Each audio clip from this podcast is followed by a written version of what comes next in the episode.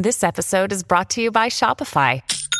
Forget the frustration of picking commerce platforms when you switch your business to Shopify, the global commerce platform that supercharges your selling wherever you sell. With Shopify, you'll harness the same intuitive features, trusted apps, and powerful analytics used by the world's leading brands. Sign up today for your $1 per month trial period at shopify.com slash tech, all lowercase. That's shopify.com slash tech.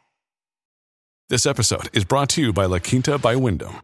Your work can take you all over the place, like Texas. You've never been, but it's going to be great because you're staying at La Quinta by Wyndham. Their free bright side breakfast will give you energy for the day ahead. And after, you can unwind using their free high speed Wi Fi. Tonight, La Quinta. Tomorrow, you shine. Book your stay today at lq.com. Your brain needs support, and new Olly Brainy Chews are a delightful way to take care of your cognitive health. Made with scientifically backed ingredients like Thai ginger, L-theanine, and caffeine, Brainy Chews support healthy brain function and help you find your focus, stay chill, or get energized. Be kind to your mind and get these nootropic chews at olly.com. That's O L L Y.com. These statements have not been evaluated by the Food and Drug Administration. This product is not intended to diagnose, treat, cure, or prevent any disease. Welcome to the New Books Network. Hello, everybody, and welcome back to New Books in Russian and Eurasian Studies, a podcast channel on the New Books Network. I'm Iva Glisic, the host of the channel. Today, we'll be talking to Sofya Glazunova about her new book, Digital Activism in Russia The Communication Tactics of Political Dissidents, or sorry, of Political Outsiders. Now, Sofya is a postdoctoral research fellow uh, within the Digital Media Research Center at the Queensland University of Technology in Australia uh, she specializes in political communication, digital resistance, uh, Russian media, disinformation, fake news, and digital propaganda. Sofya, welcome to the show. Thank you for inviting me. Um, I wonder if you could just tell us a little bit about yourself. Um, yeah, so originally I'm from Russia. I guess you could guess it from my surname. Um, I came to Australia to work on my PhD uh, on political communication and digital communication of Russian opposition activist um, Alexei Navalny. So I came in 2017, and it took me three years to finish my PhD. And now I work um, as a postdoc at the Digital Media Research Center at Queensland University of Technology, as you mentioned. And my postdoc project is mostly on uh, digital propaganda of Russian state affiliated media, such as Russia Today or Sputnik. So I look at their digital audiences um, but uh, the big chunk of my work is actually dedicated, yes, to digital resistance of Russian opposition or Russian political activists. So this is kind of two tracks of my work that I'm follow- following in the late years, I would say. Right, and um, your book, Digital Activism in Russia, which um, appeared earlier this year, um, examines kind of some of this digital resistance and online communication tactics that are used by Russian political outsiders. I just called them earlier dissidents, but uh, I guess there is that long tradition of, of dissent that now is kind of entering this digital uh, uh, space as well. Um, I'm interested, um, how, how, did you become kind of um, attracted to this area of research and, and looking into these practices? Yes, I mean remarks towards dissidents. I always also want to call them dissidents. So um, it's it's it's a long discussion that we have with our colleagues as well. Um, but how I came interested, how I become interested in this topic. So basically, I think I will start a little bit early when I was uh, doing my um, bachelor degree in political science in Russia, um, and it was actually the time. So it was 2010, 2011, and it was the time when first major uh, protests in Russia broke out, uh, and they were called for fair elections, and they were um, uh, dedicated to kind of alleged parliamentary, uh, like electoral fraud uh, during the parliamentary elections in Russia. And I was studying, and like all of us, like my group mates and me, like we were like all excited and interested, like what's happening. So they were like really big, and we saw that a lot of social media uh, practices or like digital platforms were heavily involved, and some of the these young uh, activists and leaders appear, such as Alexei Navalny, Ilya Yashin, and uh, many others. So um, we observed that, and um, these protests were also really quickly uh, suppressed, and a lot of leaders were arrested or kind of um, were marginalized. And this, but the scale of this protest was really um, significant and important, and also it came in parallel with um, the Arab Spring movement or like some movements in in the US. So it was interesting, like what role digital media play in that. So this was back in 2011, 2012. Um, and then when I continued with my academic career and I moved to Australia, and then it was 2017, and another wave of protest occurred, which is was similar to um, 2011-12, and it was also organized by people like Alexei Navalny, and um, it, it, was triggered by the release of the documentary that they created with his team, uh, which was which was called "He's Not Dimon to You," uh, about the kind of alleged corruption of the former Russian Prime Minister Dmitry Medvedev, and i saw these two events and they came like in a different time and like after the suppression of the movement 2012 like it was interesting to me why these people could still organize this mass protest like how like what practices did they use why they were successful in organizing it. Um, and this kind of led me to the questions like what communication strategies they use? And um, as i said at the beginning that i'm mostly interested in my specialization is political communication. So I really wanted to answer kind of these uh, questions to myself, like what role digital media played, like how how they were able to organize it again, and this was subsequently became a topic of my PhD thesis and subsequently a book that we yeah, discussed yeah. with you.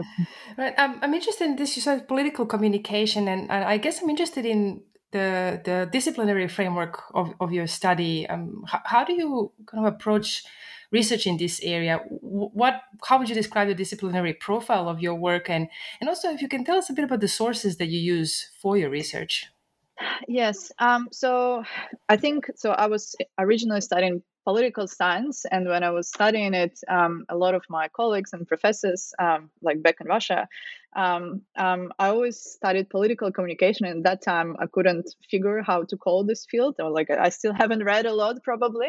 Um, and then it's like, no, this is not political science. Like you study like public relations, you study, I don't know, communication of pol- politicians. Like this is not political science. And then finally, when I came to a political uh, in the communication department, they say, "Oh, cut this political science from your thesis." so, um, as you understand, I'm kind of migrating between departments, and this is kind of uh, this is the field that I'm in. So it's located in the intersection of political and communication sciences. And if we discuss what it is, so it's kind of a strategic communication about politics and between various groups of actors and traditional especially in like in the western uh, uh, tradition uh, and, and, in literature it says that uh, this is communication between like political actors such as parties political organizations different government bodies but also the news media and the citizens. So these are like three pillars. Um, i in my thesis a little bit reflect that uh, nowadays i think we should also include um, such actors as public relations specialists, which kind of mediators between these actors, but also digital platforms. So we see that um, they're not only mediums or mediators between these um, kind of political communicators, but also they take stance in different political f- events of significance.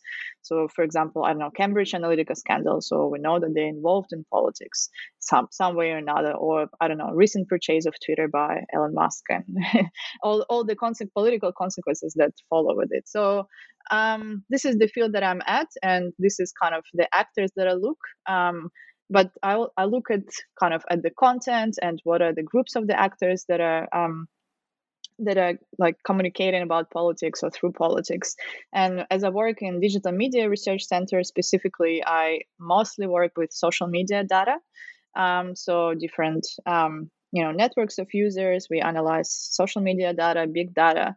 Uh, for my book specifically i analyzed youtube video of alexei navalny and his colleagues um, that organized protests in 2017-19 um, so these are kind of social media data but for my for my book for example i also use traditional media sources such as news articles government documents and academic literature of course and that, that's very interesting. I'm always curious about you know researchers who work um, the in between these disciplinary areas, and uh, yet it's despite uh, all the rhetorics about um, interest in interdisciplinary research, um, there's always this tendency to to put you in either one group or another group. Uh, uh, but your book manages these challenges quite well, um, and uh, I was wondering if we could go back before right the birth of these uh, digital media and platforms, uh, because you open your discussion um, by reflecting on the liberalization of the Russian public sphere during the period of uh, perestroika and, and glasnost. Um, what did the media landscape in Russia look like in this first decade after the end of the Soviet Union? And what were some of the channels for expressing political opposition or, or dissent publicly at this point in time? Um, yeah, so I don't think like I know how it looked like because I wasn't born or I was very young, but um, I think I gathered from literature, but also some kind of stories and personal experience um, that it was really despite it was liberal, it was really cha- chaotic, and as so as was the state of the country after the dissolution of the Soviet Union. And from a personal kind of story and experience, um, in that time both of my parents were really young and they both decided to become journalists. So this this is all where my uh, story comes from because i kind of heard and, and know from like from my family um, that at that time it was really exciting and adventurous profession. It was also really prestigious. Um, so like both of them kind of uh, learned from scratch joined like local television channel or newspaper to uncover this you know um, politics and events uh, in my small city and like again like it was really prestigious and courageous at the time because i don't know um, from history and from um, if you know something about uh, journalism in russia political journalism it was really dangerous because um, a lot of journalists like lost their lives uh, during that period and in the in the 2000s uh, as well. So um, yes this was a period of um, at first what was seen as liberalization and also freedom. So um, the hard censorship lifted. So some um, information about you know government bodies or government politics about history uh, were actually now transparent and available and people could analyze it and this actually also was the time where um, investigative journalism was i would say not bored but like flourished and um, it's i think that's what kind of i reflected in my book a lot that this period didn't last long. And this chaotic uh, political situation and financial crisis uh, crisis um, also led to this so-called uh, media wars which um, where wealthy businessmen or oligarchs acquired major media assets in the country to influence uh, political uh, life in the country, to influence political events. So these are people like uh, Boris Berezovsky or Vladimir Gusinsky. So they owned major TV channels in the country and controlling the flows of information. So um, yes, journalists could be critical or like, you know, um, opposition could come to the television and, and express their opinions. But at the same time, uh, it was all kind of dependent on the business decisions of these people and how they wanted to rule their assets. Um, and also um, at that time, um, in, for example, these people helped to um, elect then President uh, Boris Yeltsin, um, and this this was called this alliance of oligarchs called Seven Bankers. So um, Yeltsin has really low uh, publicity ratings, and these bankers uh, helped him to re-elect and to get again the political influence. So when we say liberal, we say um, um, when we say it was open, it was still kind of um, not not free and and kind of oligarchy in a way. And um, following that again, so when Vladimir Putin came to power, so this criticism that could appear uh, on the television or like in major newspapers or like uh, people were discussing openly the uh, Chechen war on the on the television and in newspaper when Vladimir Putin came this of course changed and kind of his rule and his um, government saw to the this shuffle of major media assets to more loyal to businessmen, to Kremlin, and some government structures. So um, this period was, I think, I don't know, like as as as my parents described it to me, was like really interesting and adventurous, but at the same time, kind of it laid the foundations for what political communication will be in the 2000s. Uh, right. So from this kind of relatively liberal um, period, we move to more recent decades, and you focus on this emergence of the internet and social media, which has, of course, had major impact on political life all over the world, in, including in, in Russia. Um, how have political actors in Russia used the internet to reach the public? Um, and how has this access to and use of online media outlets changed over the last two decades? Yeah, so I will start from a history a little bit again. um, because I think um, in compared to like Western countries, the internet development in Russia was lagging significantly and occurred uh, mostly in the 2000s due to again political and financial crisis that happened in the uh, what is called dashing 90s. Um, so um, at the beginning of the 2000s, um, yes, the uh, internet and kind of major political communication online happened. So major news websites such as Gazeta.ru, Lenta.ru started to be prominent. And then the first blog started to appear in the mid 2000s, um, and particularly the platform LiveJournal was popular. And a lot of bloggers, kind of that we know now, like we knew in 2010s, they actually came from that era, including Navalny as well. So um, also um, Russian copycats of um, major um, uh, digital platforms such as, for example, uh, Vkontakte, which is a copycat of Facebook, and Odnoklassniki, which was a copycat um, of Classmates. So they also emerged in the mid 2000s, and later the uh, Western uh, platforms came to Russia as well. So all of this happened in the 2000s, uh, I must say. And at the beginning, like from the literature, from sort of kind of impression um, that I have, that approach of like the government uh, to internet was relatively open so they all came. Um, internet was perceived as public good um, in official discourse and even in the presidency of dmitry medvedev um, 2008 to 2012 he made the internet the focal point of his modernization program. And um, so this was this all changed again during the protest for fair elections, which I talked a little bit in the beginning. So um, they went in parallel with the Arab Spring events or like some major protests in the U.S. and uh, Russian protests for fair election also bro- like broke out in that time, and they were seen as threatening to the existing political regimes. And since that, the rhetoric towards the internet and digital platforms kind of changed. Um, and also, um, I think authorities saw that platforms like Facebook and Vkontakte, they were crucial in actually organization of the protests and the communication of the protest uh, protesters with the opposition leaders and um, internet and social media started to be seen as threat.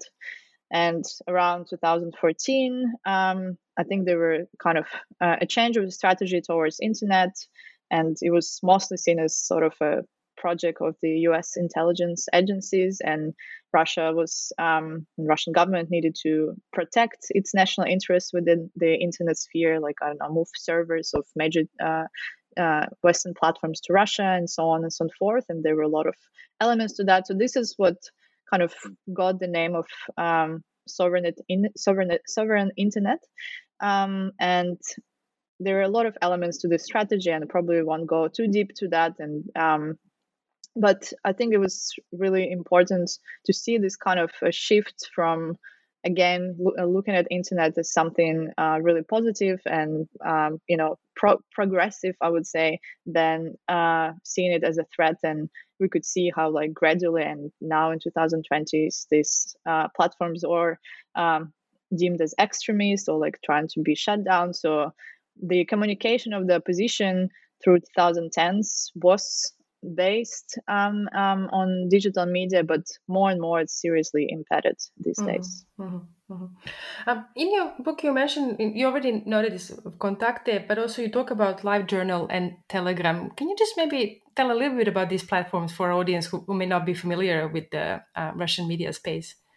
Um, yeah, so Vkontakte is a, again, as I said, copycat of the um, Western platform Facebook. So it was created by Russian tech entrepreneur um, uh, Pavel Durov. Um, and basically, a lot of features were um, similar or reminding of Facebook, and it became really popular. And it was also really used um, during the protest as well. So the same um, owner, Pavel Durov, also uh, launched uh, Telegram, and um, the story, which is like a messaging messenger app. Um, the story behind that is that also because Vkontakte was um, used by protesters, it was kind of seen as a threat to um, kind of a coup d'état or like help like um, medium where like you know protesters gather and can you know threaten the existing regime. Um, there's also um, a lot of there was a lot of news, and Durov himself uh, kind of claimed on social media that he's forced to self Vkontakte to kind of pro pro government or affiliated with the government uh, business structures and he left Russia. He left Kontakte and organized uh, Telegram as a safe messaging app. And it's interesting as well that, um, and I mean, Kontakte has a really big audience in Russia and also post-Soviet countries and like or like among audiences who speak uh, Russian language. Um, and it's interesting now how, like, with um, in 2022, this year was, um, I would say, hard for international um, tech giants in Russia. Um, so, but now Telegram is kind of a trusted medium for both camps in Russia, both uh, pro Kremlin and also uh, opposition channels. So this is where actually all the communication and um, all sorts of informations are there at this moment. Right, right. Um, so we'll talk about this change of how media outlets are, are used uh, for political communication in the past two decades, and really the central figure of your of your book is the, the case of Alexei Navalny and and his kind of embrace of different forms of digital resistance. Um, you describe him as a politician, an amateur journalist, activist, and, and a blogger. Um, tell us about the Navalny online phenomenon. At Evernorth Health Services, we believe costs shouldn't get in the way of life changing care, and we're doing everything in our power to make it possible. Behavioral health solutions that also keep your projections at their best? It's possible. Pharmacy benefits that benefit your bottom line? It's possible. Complex specialty care that cares about your ROI? It's possible. Because we're already doing it. All while saving businesses billions. That's Wonder made possible. Learn more at evernorth.com/wonder.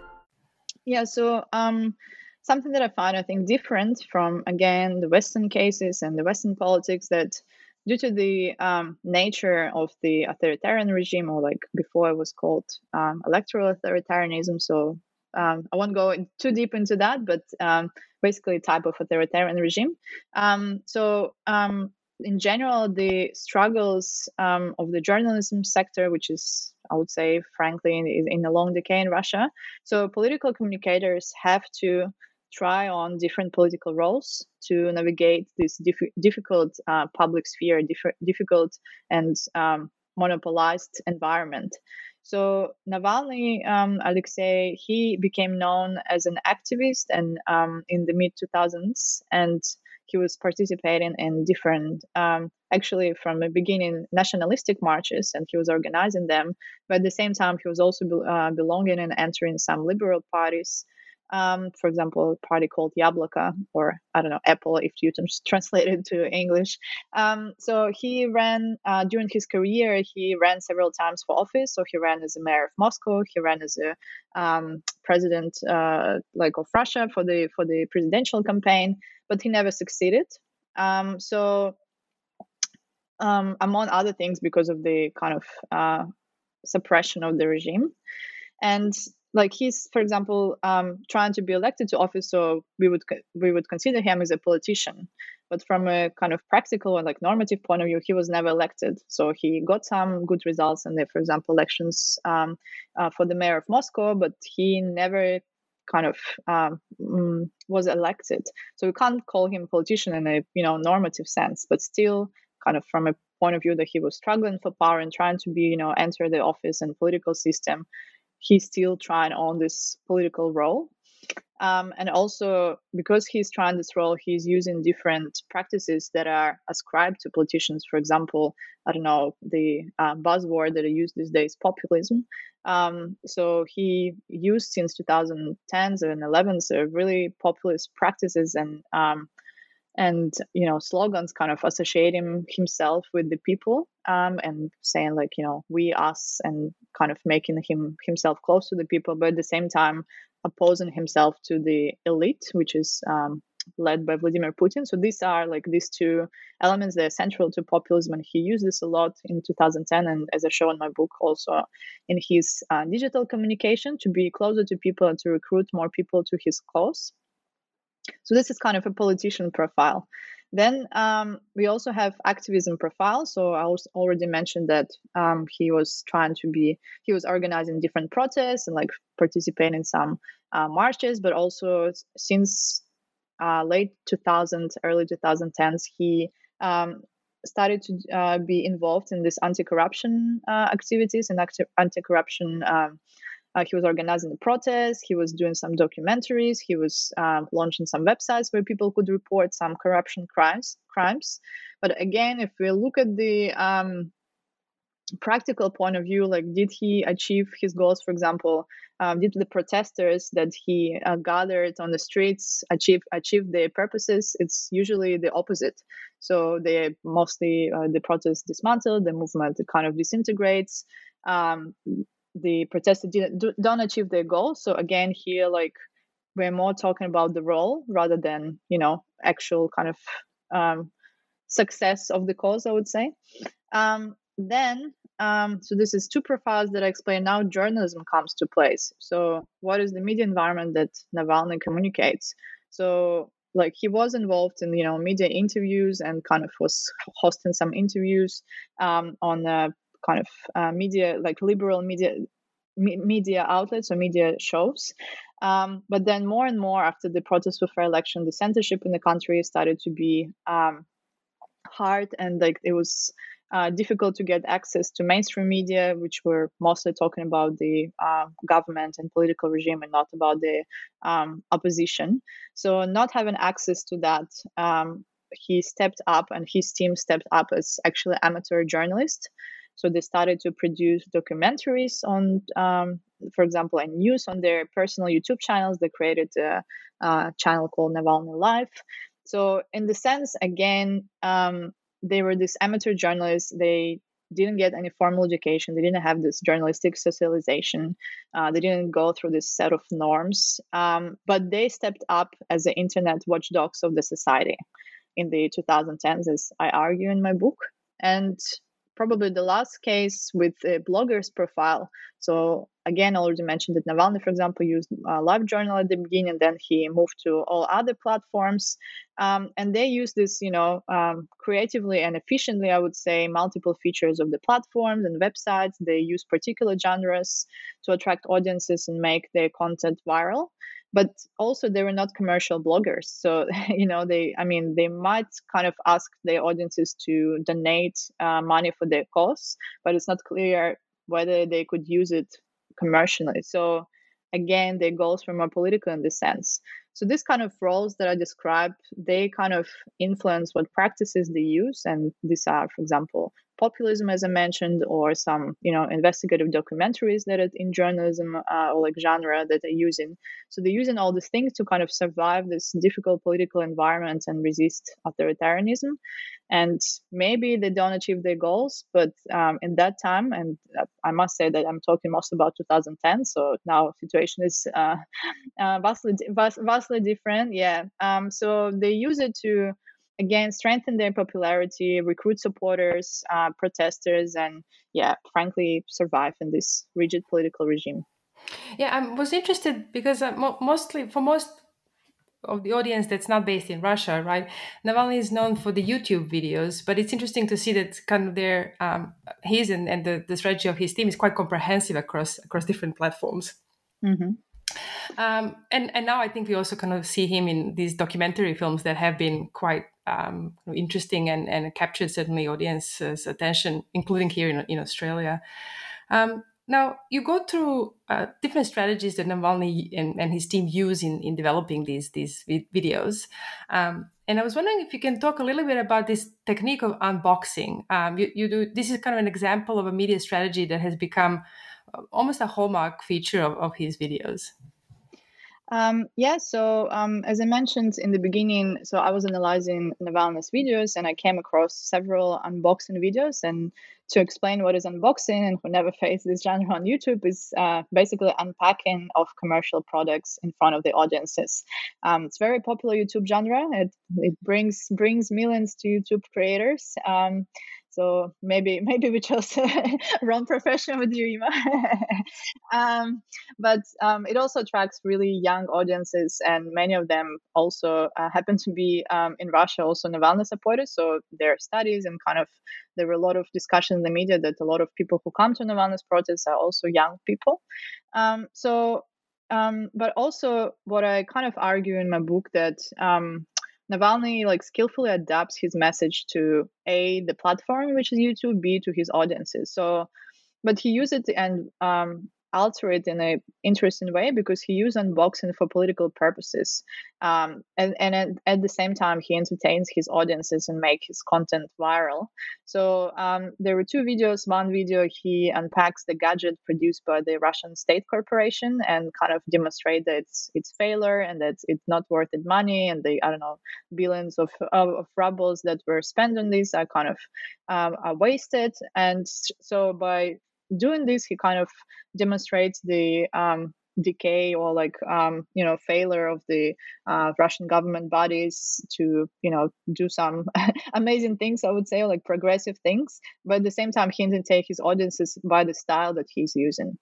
And then another video, um, uh, he got um, what is called YouTube button. So when YouTube sends its creators the kind of reward saying that you got, I don't know, 1 million subscribers. Um, and they send him this button and he unpacks it in front of his audiences. But at the same time, he asks um, his audiences like on the demographics, like, you know, who are you, where are you living, what's your job, because YouTube uh, doesn't give us the statistics. So these are clearly political purposes. You know, he might use it for his electoral campaigns. Um, but at the same time, he doesn't intend to sell this product. So this is kind of different from what unboxing or like the uh, kind of the nature of unboxing to sell the products and you know they get paid for that uh, he doesn't intend to sell this product so he used it for political purposes and this is what i called political unboxing in my book i don't know maybe some there, there's some other names to that but yeah it's basically unpacking and then kind of uh, to serve his political ser- purposes. No, I really kind of um, was captured by this idea, right? That this is a, a, genre, very specific like genre on this platform, but uh, re- used now for for political purposes and and um, as a part of his right strategic arsenal. Um, in addition to Navalny, your book kind of discusses some other um, activists in this space. Um, and of course you know that his online success has has had a big influence on other political outsiders. Um, have any of these outsiders had similar success in reaching the public using these novel online strategies do you think? Yeah so i think in in uh, um, our field success is a relative measure. Um, so i can't say you know they were successful. I mean navalny now um, in prison and all of his um, not all but most of his colleagues and allies like or fled the country or um, in a sense they couldn't achieve their political goals like for example being elected or like you know uh, achieve the protesters goals during the protest. But what they achieved is of course that they also became very popular and very viral and they use similar communication te- tactics. So in my book i look at um, another case of um, his colleagues and allies uh, such as for example Lyubov Sobol Ilya Yashin or Ivan Zhdanov. So these are the colleagues that um, were um, elect uh, were trying to be elected to the Moscow City Duma um, election in 2019, um, and all of them again due to the um, regime kind of characteristics, they were refused the registration to participate in these elections.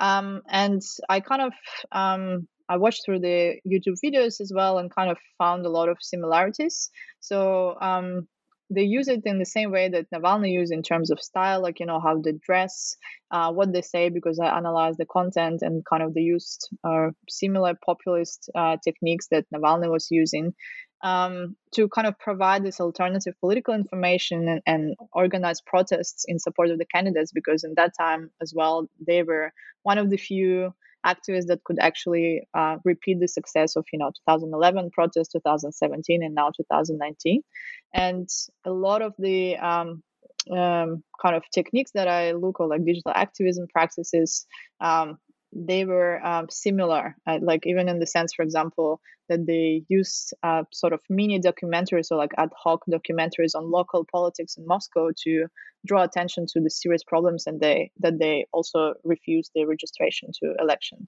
So um, I kind of saw this snap um, ad hoc mini versions of Navalny's resistance, and of course they all work together. You know, some of them were Navalny's employees, some of them, you know, just colleagues, and they probably borrowed each other these strategies and kind of probably yes we can we can say about a, a, wave of activists who are using similar techniques yes of course um, i have to agree with with your uh, reflection on the success. It's it's um, in Russian political context, success is is not kind of zero sum game. There's many different shades, um, and yeah, you're absolutely right. This sort of uh, we can't always judge that in in, in those absolute terms. I was wondering, you know, we're now right at the end of 2022.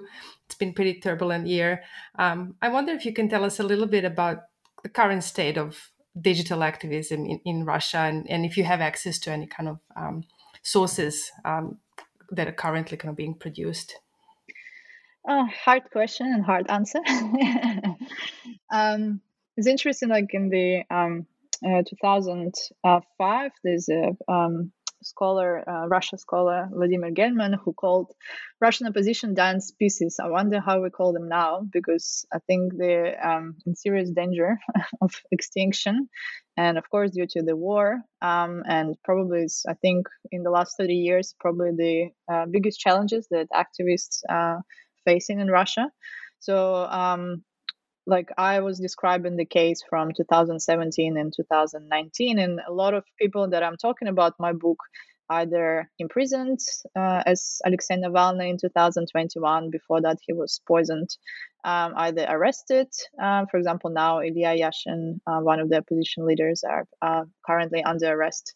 Uh, or some of them and a lot of Navalny associates actually fled the country. So the resistance and the uh, leaders, opposition leaders, are um, well, the the movement is uh, severely disintegrated, and um, so this is from kind of a leader's point of view, um, but also we have to think about Russian users or like Russians who are um, like at the moment I mentioned already the um, ban and like um, um, demon uh, Facebook and Instagram as extremist platforms in Russia. Other platforms also uh, face or will face a ban of you know um, uh, shutting down um, in Russia, and users have to use uh, virtual private networks or VPNs to access inf- information. So this is another side to that. Then, if we look at critical media outlets and the media that um, I talked a little bit um, uh, today, but um, such medias, uh, media outlets that are, um, for example, activist media outlets or um, I don't know some internet media outlets that were cri- cr- um, criticizing the political regime, they are also now or shut down or are forced to operate from abroad or deemed as uh, foreign agents. So it's really hard, uh, close to impossible to communicate alternative political information now in, in Russia or perform activism. So there were some anti-war protests that happened um, at the beginning of the war. Um, and like to be honest, if if it, it, looks a little bit apocalyptic, and it it, it does it definitely does feel so. Um, but I I don't know. Maybe it's just my kind of uh, nature to still find things that you know can give us some light. So like even in the i don't know times of the hard iron curtain um, uh, like in the soviet union dissidents still found a way to access alternative political information and i don't know through creative ways for example through art and literature other forms of communication to communicate their ideas to um, kind of criticize, oppose the, the regime that they were having. And these days, our users or like uh, Russians or you know citizens, they have much more possibilities having still having access to internet. Um, um, maybe changing their way of communicating. For example, the case of Telegram that I mentioned that some platforms like uh, the shift towards other platforms happened, like I don't know, from Facebook to, for example, Telegram, uh, that our users are now like you know constantly searching for um, like any political information there. So um, yeah this like from all sides you could say that um, you know it's seriously impeded this political communication. And i mean even if we look at navalny himself so he continues communicate from prison, which is kind of I don't know if it's uh, really widespread uh, in the country, but he communicates through his lawyers or his team, and they publish posts from him on Twitter if you if you go to his page, um, and then his team continues to do these documentaries from abroad and kind of do this all initiatives um, despite all the obstacles. So um, yeah I, I i hope that it doesn't it doesn't mean that it ceased to exist but yeah definitely i think the greatest challenges maybe I don't know, maybe even uh, bigger gonna come. But yeah, yeah, yeah, of course, yeah, no, no, that's that's yeah, um, of course, something that we'll be following closely. Um, Sofya, thank you so much for talking to us about your book, Digital Activism in Russia. Um, today, it's a it's a terrific read, and um, I'm curious to to know what it is that you're working on at the moment. Yep. So, um, following this uh, topic of digital resistance and some things that I talked today, um, I actually want to. My book describes YouTube and kind of as a platform um, and how Navalny and his colleagues use it. But I now want to look more the cross-platform communication of modern Russian dissidents and how they interact with users. So platforms that I also mentioned are not Twitter, Instagram, YouTube, Telegram, or maybe some Russian platforms as well. So I want to look how they communicate across these platforms, what drives their choices. Um, I also want to kind of know what groups of activists are there still to maintain this flow of opposition communication in Russia, because you know even with uh, glasnost and like this kind of openness, like when this um, communication of the civil society still continues, it it still leads to uh, in a long in a long term perhaps uh, to kind of give this pathway to political changes uh, in the future.